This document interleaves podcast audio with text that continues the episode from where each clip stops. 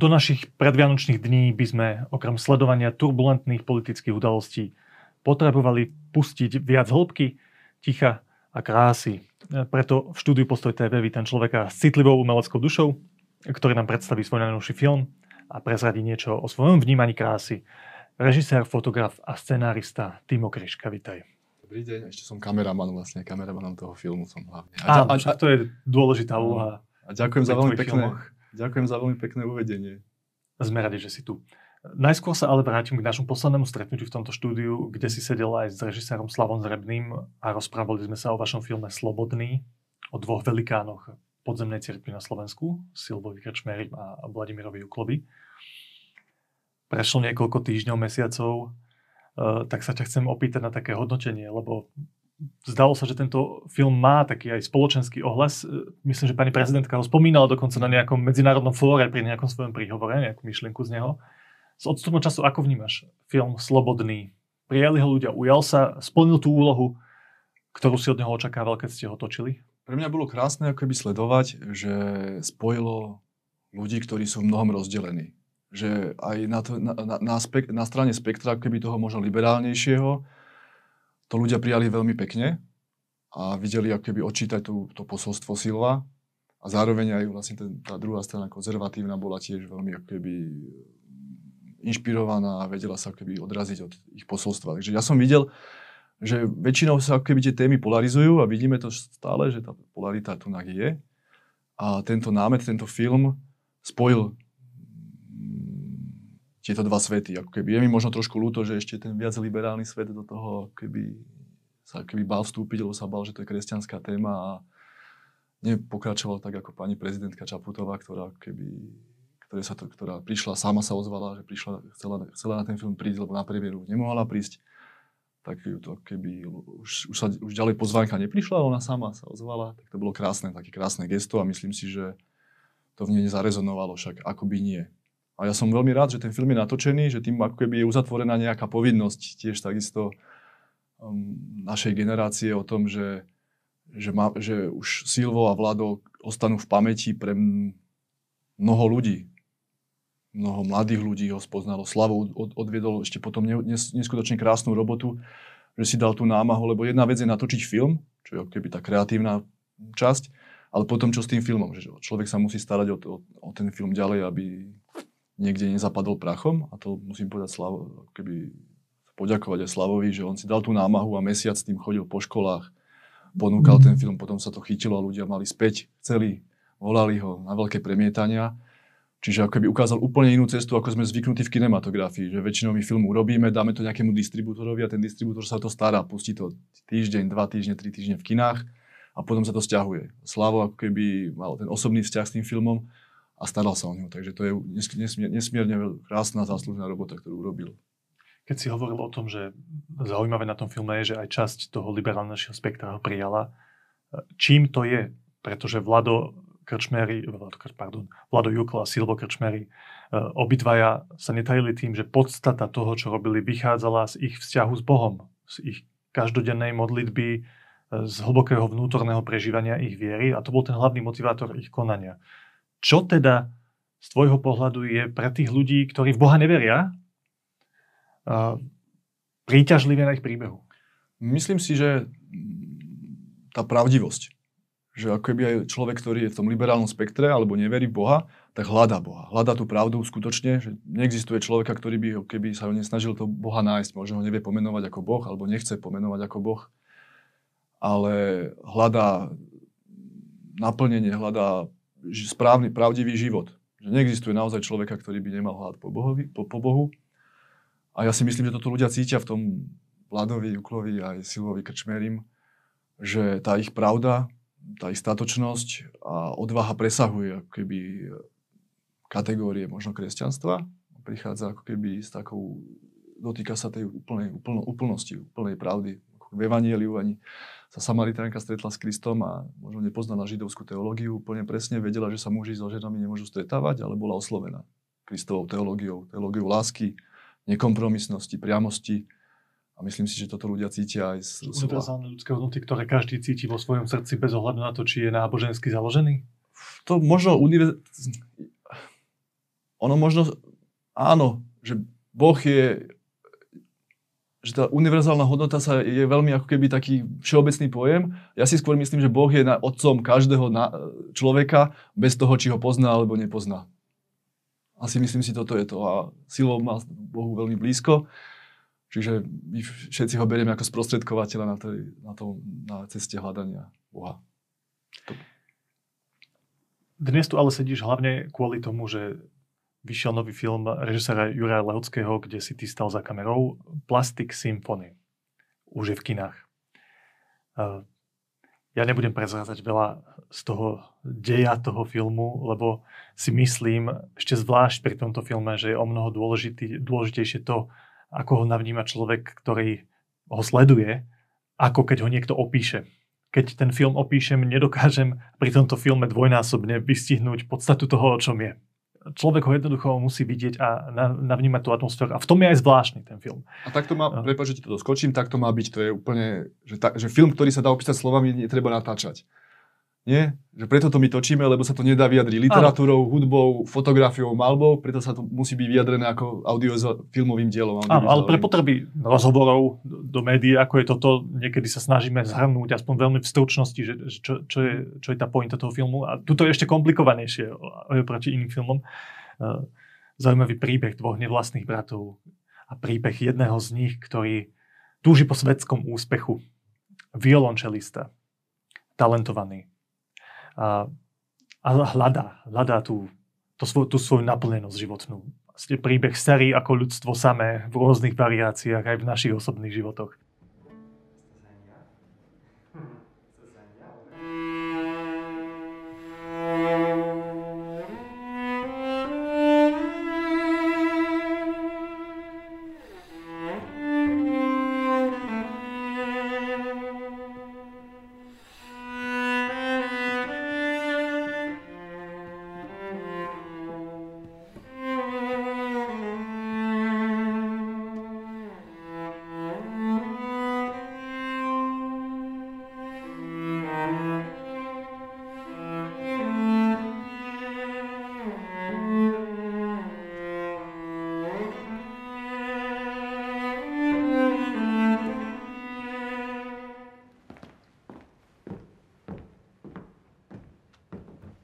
Mein Königreich.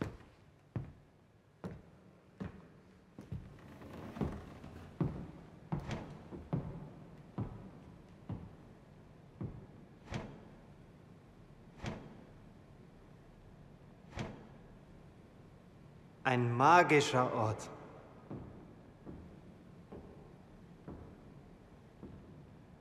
Das kannst du dir nicht vorstellen, wie das klingt. 1865 Menschen, die begeistert applaudieren.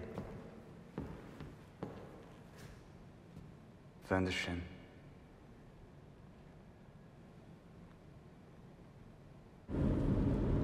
In der Philharmonie verschwendest du nur deine Zeit. Bei uns wärst du dein eigener Herr. Ohne Einschränkung. Freiheit. Ja, ich weiß. Moja otázka ale je, keď si sa dal dokopy aj s režisérom Jurom Lehockým a rozhodol si sa, že ideš do tohto projektu, čo ťa na tom lákalo? A potom za tým je aj taká všeobecnejšia otázka, že podľa čoho si vyberáš to, do čoho investuješ svoju energiu a čas, lebo predpokladám, že ty nie si ten človek, ktorý sa pozrie na to, že koľko na to môžem zarobiť, že chceš za tým vidieť aj nejakú pridanú hodnotu. Tak áno, určite sa nemôžem pozerať, lebo na Slovensku sa filmom nedá zarobiť, skôr to my dotujeme zo svojich, čas, nám ten film trvalo natočiť od vzniku, od prvej myšlienky až po premiéru bolo 5-6 rokov. Čiže ten, že to vás nikto nezaplatí na 6 rokov prácu na nejakom filme. Ale čo bolo prvou myšlienkou? Prvou myšlienkou bolo, že my sme chceli, že ja, ja som mal taký námet o, že niekedy vidím iba nejakú konkrétnu situáciu, nejaký obraz a ten obraz mi sa stane pre mňa metaforou. A pôvodne to začalo myšlienkou, že dvaja mladí ľudia budú chodiť do Viedne zo Slovenska hrať na kontrabas a jeden bude na ulici, na ulici a jeden bude ťahať slák a druhý bude mať schodíky a bude stláčať struny. A takto budú spolu zabávať ako keby ľudí, ale jeden bude mať z toho skutočné ambície z tých malých ľudí. Z, z tých dvoch chlapcov, dvoch kamarátov, nemali to byť pôvodne bratia. A bude si chcieť naplniť, ako keby sa chce, hambí sa za to, že hrá na tej ulici, bude chcieť realizovať svoj talent, ktorý skutočne má. A ten druhý je skôr taký, by, som, by, by sme povedali dneska, že mm, nezodpovedným, neambiciozným človekom, ktorý žije pre takú keby chvíľu, to, čo, Zo dňa na deň. zo dňa na deň a má takú krásnu ľahkosť, takú ľahkosť bytia v sebe. A my by sme sledovali ako keby dva príbehy týchto dvoch malých, nízkych ľudí, ktorí ešte, ešte tá metafora toho, že dvaja mladí ľudia sú vo veľkom svete. Že všetko je pre nich veľké. Čiže oni sa, oni sa cítia ako keby, že nepatria do toho sveta. A že krásne je sledovať, že niekto nemusí patriť, že níž, nízky, celý svet je postavený na inú veľkosť a môže milovať ten svet a môže byť krásny. A, a naopak druhý, čl- druhý človek, že vnútri ako keby hľada to, ako by som to pra- správne vyjadril, je, že, že, že sledovali by sme príbeh ako keby mladého, malého človeka, ktorý je, ktorému nevadí tá veľkosť sveta, vie ju ako keby s veľkosťou svojej duše e, presiahnuť a potom naopak, kontrast toho druhého človeka, ktorý sa cíti ukrivdený, že je taký malý a trápi sa v tom svete. A potom sme, ako keby časom sme prišli na to, že oveľa silnejšie to bude, keď bude ten druhý, člo, ten druhý človek, ktorý sa bude trápiť a nebude vedieť nájsť, ako keby bude sa cítiť menší dokonca ako ten malý, keď bude normálnej veľkosti. Že jednak sa divák s ním lepšie stotožní, nebude sa tak z odstupu na, to pozera- na neho pozerať a ešte silnejšie sa vyjadrie tá metafora, že nie mm, našim fyziologickým zobrazením alebo keby rozmerom sme skutočne veľkí. Ten film je veľmi odlišný od toho, čo som v posledných rokoch videl v tom, že sa v ňom veľa nenarozpráva. O mnoho viac je to o použití zvukov, hudby, ktorá prirodzene patrí k tomu, keďže jedna z tých postav je violon, violončelista a v tom veľkom svete na ulici hrávajú spolu na base, ak sa nemýlim. A, a ten film je odlišný v tom, že veľmi využíva zvuky, hudbu a, a, a, obraz. O mnoho menej slova, explicitné vyjadrenie toho, čo sa tam deje. Prečo? Tak ja si myslím, že kinematografia, i keď na to nie sme zvyknutí, kvalitná kinematografia by sa nemala vyjadriť a nemala by vysvetľovať veci slovami. Že na to máme rozhlas alebo nejakú literatúru, kde sa v slovách, sklu, uh, kde sa skrýva význam ako keby v slovách. Tu máš pravdu, ale predsa sa to deje v tých filmoch. O mnoho viac Lebo- ako v tomto. Lebo to je veľmi jednoduché. mm, Je to oveľa jednoduchšie, ako keby, že ne- nehovorím, že, nemus, že kvalitný film nemá byť, eh, kde je množstvo replík, ale veľmi jednoduché v replikách vysvetliť príbeh, vysvetliť dej, odo, odosprávať ideu, lenže človek to iba počúva a vlastne nevyu, nevyužije to médium, ktoré nám ako keby film ponúka naplno. A my sa snažíme ako keby čerpať z, to, z, z, audiovizuálnej reči maximum. Čiže nepoužívame, nepoužívame ako keby, nie sme zameraní jedine na výrazové prostriedky iných médií. Čiže asi toto by som tak skrátke povedal. A čo je cieľom toho? Je cieľom toho, že získať divák niečo, čo nemôže získať v, v tej literatúre. Nemôže získať v rozhlasovej hre alebo iba v audio, že by, iba v audio v zvu, zvukovej stope. Čiže cez tie repliky sa dá mnoho vyrozprávať, my síce pochopíme, ale neprechádza to hlboko. Kdežto, keď je vec nevypovedaná, človek ju musí trošku hľadať, musí sa namáhať, ale keď ju potom získa, tak už je jeho, lebo on ju našiel, on ju získal. Čiže my sa snažíme ako keby pozývať diváka touto metodikou do toho, že my mu neservírujeme odpovede, nevysvetľujeme mu, ten film, ten príbeh, ale pozývame ho odhalovať akési tajomstvo. No a to má samozrejme aj svoje úskalia. Tak prvé z tých úskalí sa týka tvorcov toho filmu. Lebo ak chcú použiť menej replík a menej e, slov, tak e, musia spraviť všetky tie ostatné veci, ktoré majú toho diváka vtiahnuť do toho príbehu uveriteľne a dostatočne kvalitne na to, aby to fungovalo. No, ako ste to robili? Čo konkrétne ste robili preto, aby tá časť, tá explicitnosť slov e, nebola potrebná? No nahrádzali sme to situáciami. Že nepotrebovali sme vypovedať isté veci, ale vymysleli sme vždy situáciu alebo obraz, ktorý by, ktorý by tú informáciu... Ako Príklad keby, ešte tu strihneme nejaké, nejaký, nejaký záber, nech to Á. ľudia vidia, nejaký krátky. Áno, áno. Tak príklad je napríklad, e, že oveľa viac sa vy- vypovie o vzťahu brata a mm, dvoch bratov, ktorí sú nevlastní a ich vzťahu ku mame, keď sedia, le- ležia spolu na podlahe, jeden leží na podlahe, druhý na posteli a pozerajú sa, keď auta prechádzajú, tak je to vlastne hneď úvodný záber filmu. Tak ako keby to poznáme, premietajú keby reflektory na uh, stenu. A oni dvaja sedia, nevedia spať, pozerajú do tej steny a spo, spomínajú na mamu, hovoria, pamätáš, že sme počítali. A vlastne celá, celý obraz je iba o tom. Raz a spolu sú. Prejde auto, presvieti tú izbu. Dva, tri. A vlastne my sa dozvieme ich vzťah, že ako sa majú radi, ich o tom, že s mamou počítali, toto robili a spoznáme ich na, na základe nejakého ľudského, veľmi prírodzeného niečomu, čo, čo nám je blízke, nejaké situácie, ktorá si nás môže získať. Namiesto toho, aby sme ich možno dali dohromady a hovorili o tom, že by spomínali na svoj život, uh, že, že tá situácia by mohla vyzerať aj tak, že oni spolu sedia alebo ležia a hovoria, ako nám bolo dobre, škoda, že mama umrela a už s ňou nie sme, uh, aj tebe chýba, aj mne chýba. Nie? Toto by sme si mohli tak, uh, týmto nahradiť ale namiesto toho máme úplne oveľa silnejšiu situáciu, ktorej človek môže uveriť. Ako keby. Hm? Že ne, nešuští papierom, ako sa povie v scenaristickom žargóne. Áno, ale aby ste to dosiahli, tak okrem tohto, čo si spomenul, potrebuješ ešte niekoľko technických uh, nastavení, ktoré sú iné ako v iných filmoch. A pre teba, myslím, ako kameramana bolo veľmi dôležité uh, dlhé sekvencie, bez strihania. Natočiť dlhú sekvenciu, ktorá zachytí tú atmosféru tie emócie a ten dej uh, autenticky, aby to bolo uveriteľné pre diváka. A to je predsa asi ešte o mnoho väčšia výzva, ako keď si môžeš tie jednotlivé obrázky nastrihať. Ako to fungovalo? Tak to, ten úmysel, vlastne čo scénu, to sme točili v jednom zábere, bez strihu. A nebol to nejaký, ako keby medzi niekedy človek si povie, že to môže byť taký profesionálny manier. Alebo niečo, že by som chcel ukázať svoje remeslo a svoju dokonalosť ale vôbec to takto nebolo a bolo by to chybou, ak by to takto vyznelo. Ja som rád, keď človek si ani nevšimne, že to je bez strihu alebo že to je v takých dlhých uh, plynutiach. Ale akoby môjim zámerom, že prečo som takto chcel prerozprávať ten scenár, bolo, že chcel som pozvať opäť diváka do toho, aby sa stal súčasťou toho priestoru. Že ja som musel pozvať pomocou kamery do toho, aby vošiel medzi ku tomu Matúšovi, ku hlavnej postave a prežíval celý príbeh s ním nechcel som mu predkladať to, čo akoby my ako tvorcovia si myslíme, že je dôležité, tak to sa, to sa klasicky robí tak, že teraz vnímam detail, strihnem detail, strihnem celok. Ja som chcel nechať, aby si ten divák vyberal ten detail, aby si on vybral ten celok, aby som mu akoby nedával nejakú moju sugestiu, to, moju interpretáciu toho, ale chcel by som ho pozvať k tomu, aby on našiel interpretáciu, ktorá, sa, ktorá ko, korešponduje s jeho vnútornými pocitmi. A to umožní to, že tam je tá dlhá sekvencia a ten divák Áno. má teda príležitosť zoboznámiť sa s tým priestorom. Má čas rozmýšľať, lebo keď je niečo rýchle, keď máte rýchle, veľ, dostanete veľa rýchlo informácií, tak človek vypína svoju keby nejaké kritické myslenie, nejaký, pozornosť a už iba príjma. Stáva sa pasív, pasívnym divákom, pasívnym pozorovateľom. Tu prichádzame s úplne opačným princípom a to, že nechávame toho diváka byť aktívneho, zaktivizovať ho. On sa možno chvíľ, chvíľami nudí, lebo si pozera, je zvyknutý na tú enormnú rýchlosť. A samozrejme, už my, sme, my sa tiež posúvame v dobe a vieme v, re, v 30-sekundovom reklamnom spote vyrozprávať celý príbeh.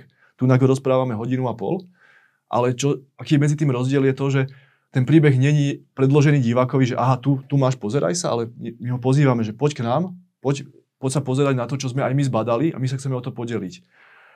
A spätnú väzbu mám naozaj takú, že to krásne funguje, že ľudia mm, hovoria o, o meditátiv, meditatívnosti toho celého, že, že sú radi, že v dobe, ktorá je veľmi rýchla, kde je množstvo informácií, zrazu prichádzajú ako keby, majú možnosť hodinu a pol sa vhlbiť do nejakej kontemplácie akejsi myšlienky, idei a prežívať tú kontempláciu.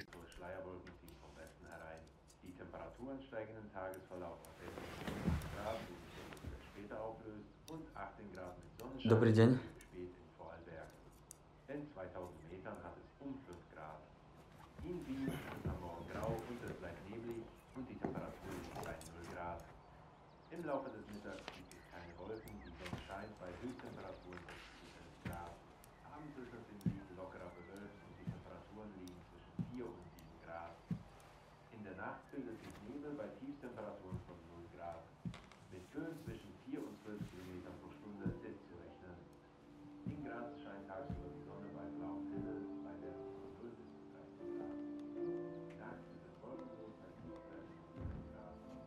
Hier unterschreiben.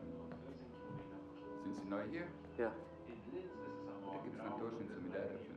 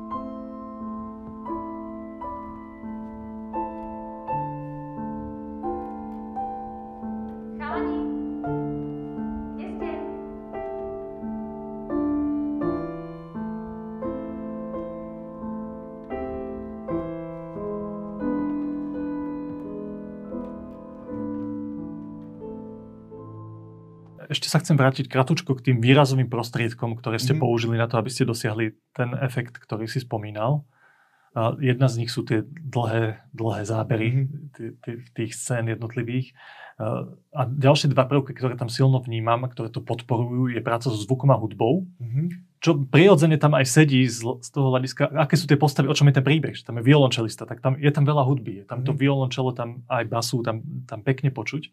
A dokonca by som privítal ešte viac, keby je tam bolo. To, to, hovorím taký, takú osobnú spätnú väzbu, ale, ale to ťa to vtiahne. A druhá a posledná vec, ktorú chcem spomenúť, sú herci. V takom filme je extrémne dôležité tvár. Lebo keď veľa nerozpráva a je dlho v tej scéne, tak musí veľa vyjadriť. Vyšlo to? No ja si myslím, že ja som bol dnes veľmi spokojný a mne sa veľmi dobre pracovalo a celý film obohatili he- herci, ktorí sme ako keby našli, obsadili do tých úloh. Prvou keby tou základnou hlavnou postavou je Bartoš Bielenia, ktorého môžeme poznať z- na Oscara nominovaného filmu Corpus Christi. Čiže on, bol, on sa medzi tým, my sme, my sme ho oslovili ešte predtým, ako bolo natočený Corpus Christi, a, lebo sme ho objavili niekde na internete, tvár, išli sme za ním do Krakova, kde nás pozval na predstavenie Hamleta a tam sme stretli mladého chlapca, ktorý mal nesmierny talent, ktorý si vážil svoje herectvo, bol hrdý na to, že je herec, Mm, záležalo mu na to a obetoval sa pre tú rolu, však on sa 8 mesiacov učil na tom violončele hrať, nikdy v živote predtým nehral na žiadnom nástroji, učil sa slovenčinu. My sme mu povedali, že, že Bartoš, že tá postava je Slovák, musí byť Slovák. No, je možnosť, že ťa po synchronami akoby predabujeme, že nejaký herec ti zmení hlas. On povedal, že v žiadnom prípade, že ja to radšej naučím, že hlas je pre mňa veľmi dôležitý. Čiže tá zodpovednosť a tá bola u neho jednoznačne citeľná. A ďalším faktorom bolo, kedy človek zistí, či to môže fungovať, je keď otočíme kameru nejakého herca a povieme mu, aby iba stál. A teraz, čo sa deje v divákovi? A Bartoš mal tú schopnosť, že nepotreboval mať nejakú akciu, nepotreboval sa skry- skryť pod nejakú činnosť, ale iba svojou tvárou a svojim akoby pohľadom vedel uh, byť, vytvárať rozpor akýsi. Že človek ho nevedel úplne definovať, že to je krása na tom portréte alebo na tej, na, na tej postave, že nevie ho úplne zaškatulkovať. Kto je to? Že je mi sympatický, nie je sympatický, je krásny alebo je uh, v niečom zvláštny. Že stále v každom pohľade, v každom zábere sa snaží analyzovať tú tvár, že čo vyjadruje a nevie na to úplne prísť a to je vtedy, vtedy je tvár, tá tvár zaujímavá, aj keď iba na, na neho hladím. Že nepotrebuje nejakú veľkú akciu. Čiže my sme využili tento princíp a vďaka Bohu sa nám podarilo nájsť ako keby perfektných hercov, takisto Sabin Tambrea z Berlína. Vlastne preto sme museli osloviť aj mimo slovenských hercov, lebo sme potrebovali pri tomto minimalistickom herectve um, veľkú, veľkú, veľkú pomoc od tých hercov. Jedna námietka, s ktorou som sa už stretol voči tomuto vášmu filmu je to, že ten príbeh je banálny. V niečom je to úplne jednoduchý príbeh.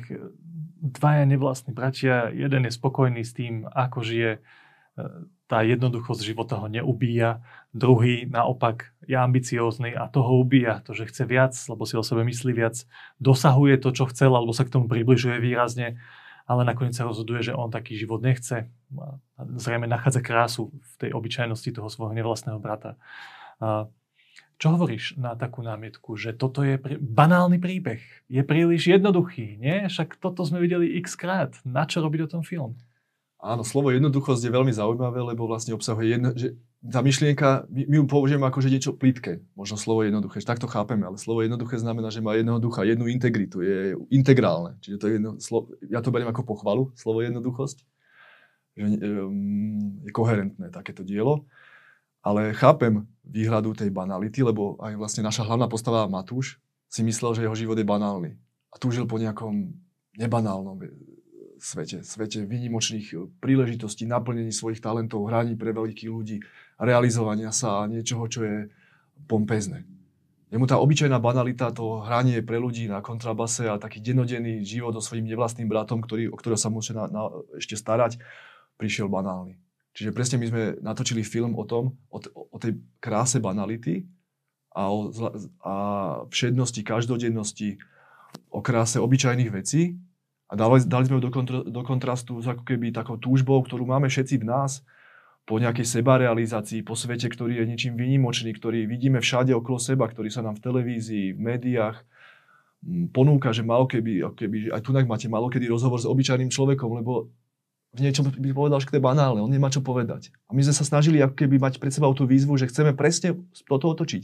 Že chceme nechať hovoriť tú banalitu a dať ju naroveň, nie že ponížiť tú veľkoleposť alebo nejaké naplňanie ambície alebo veľ, svet e, veľkých ľudí, ale chceli sme to ako keby dať iba na také porovnanie. Človek si môže porovnať aj tento svet, vidieť jeho minusy a plusy a porovnať si ten svet ako keby obyčajného života.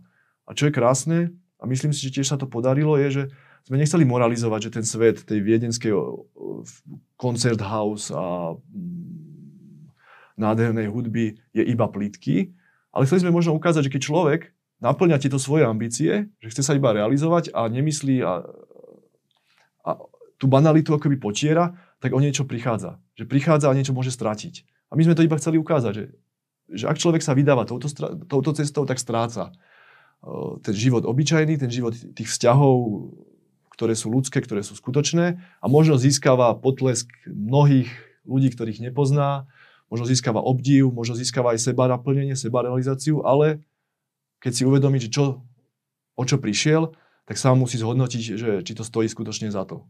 Áno, ja mám v hlave scénu, e, kde s pohárikom alebo s flašou vína na lešení Štefansdomu, tuším, e, je párty troch ľudí, ktorí si to naozaj vychutnávajú. Noc, lešenie, väža kostola, e, flaša vína a potom kontrast párty okázala motorový čln alebo jachta alebo čo, kde sú ľudia v najlepších oblekoch vo vyberanej spoločnosti a predsa sa zdá, že ten hrdina si viac užíva tú prvú party, keď to mám povedať tak jednoducho. To len na dokreslenie toho, čo no. si hovoril, aj keď to nechcem, je tam o mnoho viac tých scén, aj zaujímavejších. Áno, že ja, Ale ja si, toto, toto len mi napadlo, keď si, keď si o tom hovoril. Ja si myslím, že tam je krásne ukázaný ten kontrast, že keď človek je medzi ľuďmi, ktorí ho milujú, ktorí ho poznajú a s ktorými má hlboký vzťah, tak sa nemusí hrať, nemusí sa držať.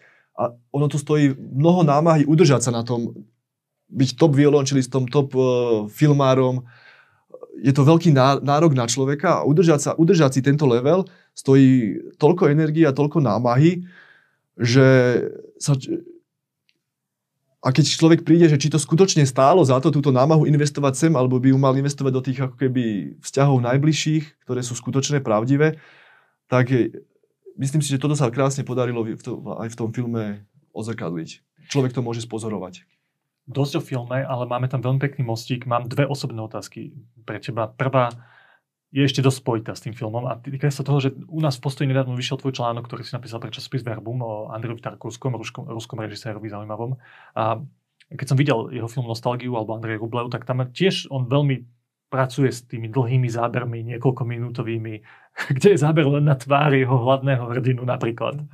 A bola to pre teba a pre Juraja Lehockého režiséra inšpirácia práve táto postava režisérska? Myslím si, že Juraj až tak uh, Tarkovského ním není keby inšpirovaný, ale pre mňa je to určite filmár, ktorý mi zmenil môj pohľad na film. Ukázal mi, čo je možné tým filmom dosiahnuť a určite keby aj tá dĺžka tých záberov a pomalosť, ten pomalý temporitmus filmu je niečo, čo som keby, čo by som povedal tu v kontinuite je, jeho pokračujem. Že není to až taký extrém možno, ako on robil. Aj len predsa divák sa zmenil, ja som sa zmenil, že ja som už iný, takže nechcem ho keby robiť nejaké repliky ktoré, niečoho, čo už bolo. Ale pri ňom som si uvedomil, že keď človek sa dlho pozera napríklad na ten portrét alebo na krajinu, ktoré, ktorá prší, je sichrava, tak na prvú po, si po, po, po, pozera celý obrázok alebo celý záber a príde, že no vidím tam toto, toto, toto, toto, toto a uspokojí sa. Ale ten záber pretrváva. Čiže je vyrušený z toho, že už chce niečo iné, vyrušený, nedostáva ako keby ten lačný rozum alebo ten, tá túžba človeka nedostáva Rýchle podnety. rýchle nové podnety a musí sa znovu pozrieť na ten film a sa pýta, že prečo to, čo, sa, čo tam mám ešte hľadieť? Na čo sa tam mám pozerať? A zrazu pozerá na to políčko a objavuje tam úplne nové významy a objavuje tam seba.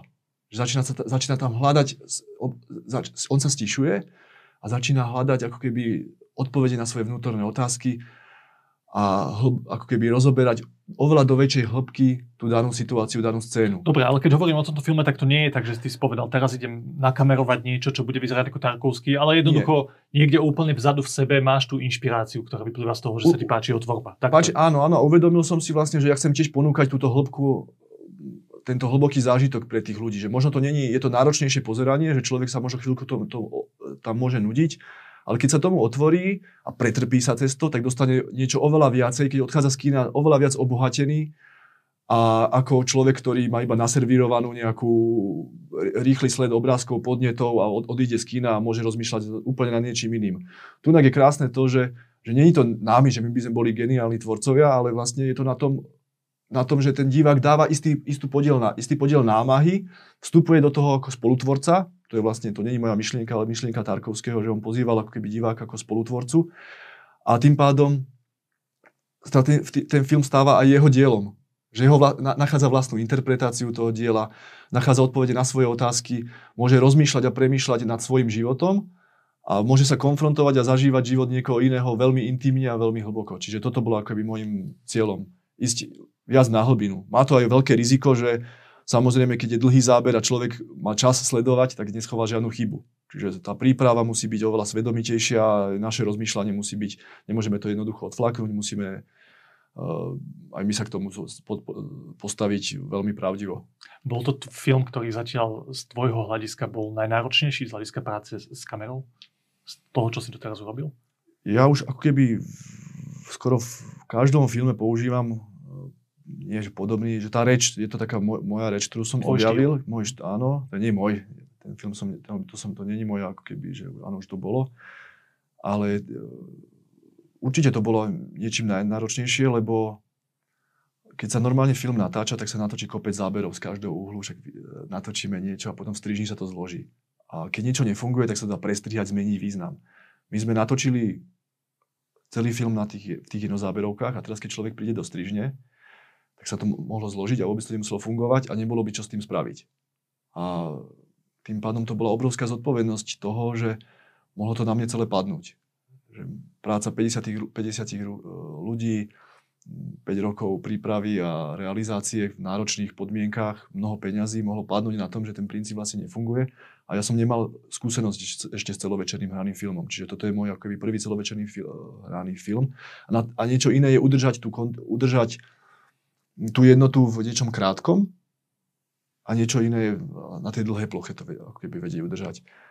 A s Božou pomocou sa to podarilo, myslím si. Že není tam, že, že, že ten film sme zložili a fungoval. Fungoval, spravili sme viac verzií strihu a tie verzie sa líšili v, jednoduchosti alebo zložitosti, ale myslím si, že ten princíp fungoval a som za to veľmi rád a sám sa, sám ako keby to vo mne vytvára nejakú pokoru a že nie je to moj, iba mojou zásluhou toto. Posledná otázka je už úplne osobná. Uh, Ja som si prečítal nejaký rozhovor s tebou, kde si hovoril tak viac osobnejšie o svojom živote a, a zdalo sa mi, že, že to do nejakej miery koreluje aj s týmto filmom. Že aj ty si v živote zažil, aj potom ako si skončil školu, si sa hneď pustil do tých komerčných vôd, kde sa dalo veľa peniazy zarobiť, hektický život, zároveň e, absencia tej hĺbky. A, a potom sa rozhodol, že pre mňa v živote sú dôležitejšie rodina, venovať tuším, že aj titulok toho rozhovoru bol, že niekedy je lepšie zakopať si so synom lo, futbalovú loptu, ako, ako točiť film. Uh, bolo aj voľba, že idem do tohto filmu a chcem ho robiť takýmto spôsobom ovplyvnená tvojim osobným príbehom? Určite áno, že môj, áno, určite, jednoznačne keby ten celý námed, aj celý ten príbeh sa ťahne keby niečo, čo tiež vnútri a prežívam a myslím si, že snažil, snažil som sa to vyjadriť mm, týmto filmom takisto, že každý v nás má tú postavu toho Davida, malého človeka, ktorý možno miluje ten obyčajný život, chodiť po horách, byť v prírode, byť v lese, byť so svojou rodinou, niekedy sa nespať kvôli tým svojim deťom, alebo sa aj trápiť, lebo to kopať loptu ešte je príjemná vec, ale niekedy cíti, že ten skutočný život je aj v tej bolesti, v únave a namáhaní sa. A potom tá druhá časť, ten Matúš, je takisto vo mne a to je tá túžba realizovať sa, realizovať svoje, svoj talent, to, čo ma baví, čo ma naplňa, čo ma utešuje a čo si myslím, že mi priniesie šťastie. Ako to riešiš, túto dilemu? Lebo však máš ambície točiť pekné filmy, ktoré budú mať ľudia radi. Zároveň máš ambíciu žiť eh, v plnosti, ano. v hĺbke.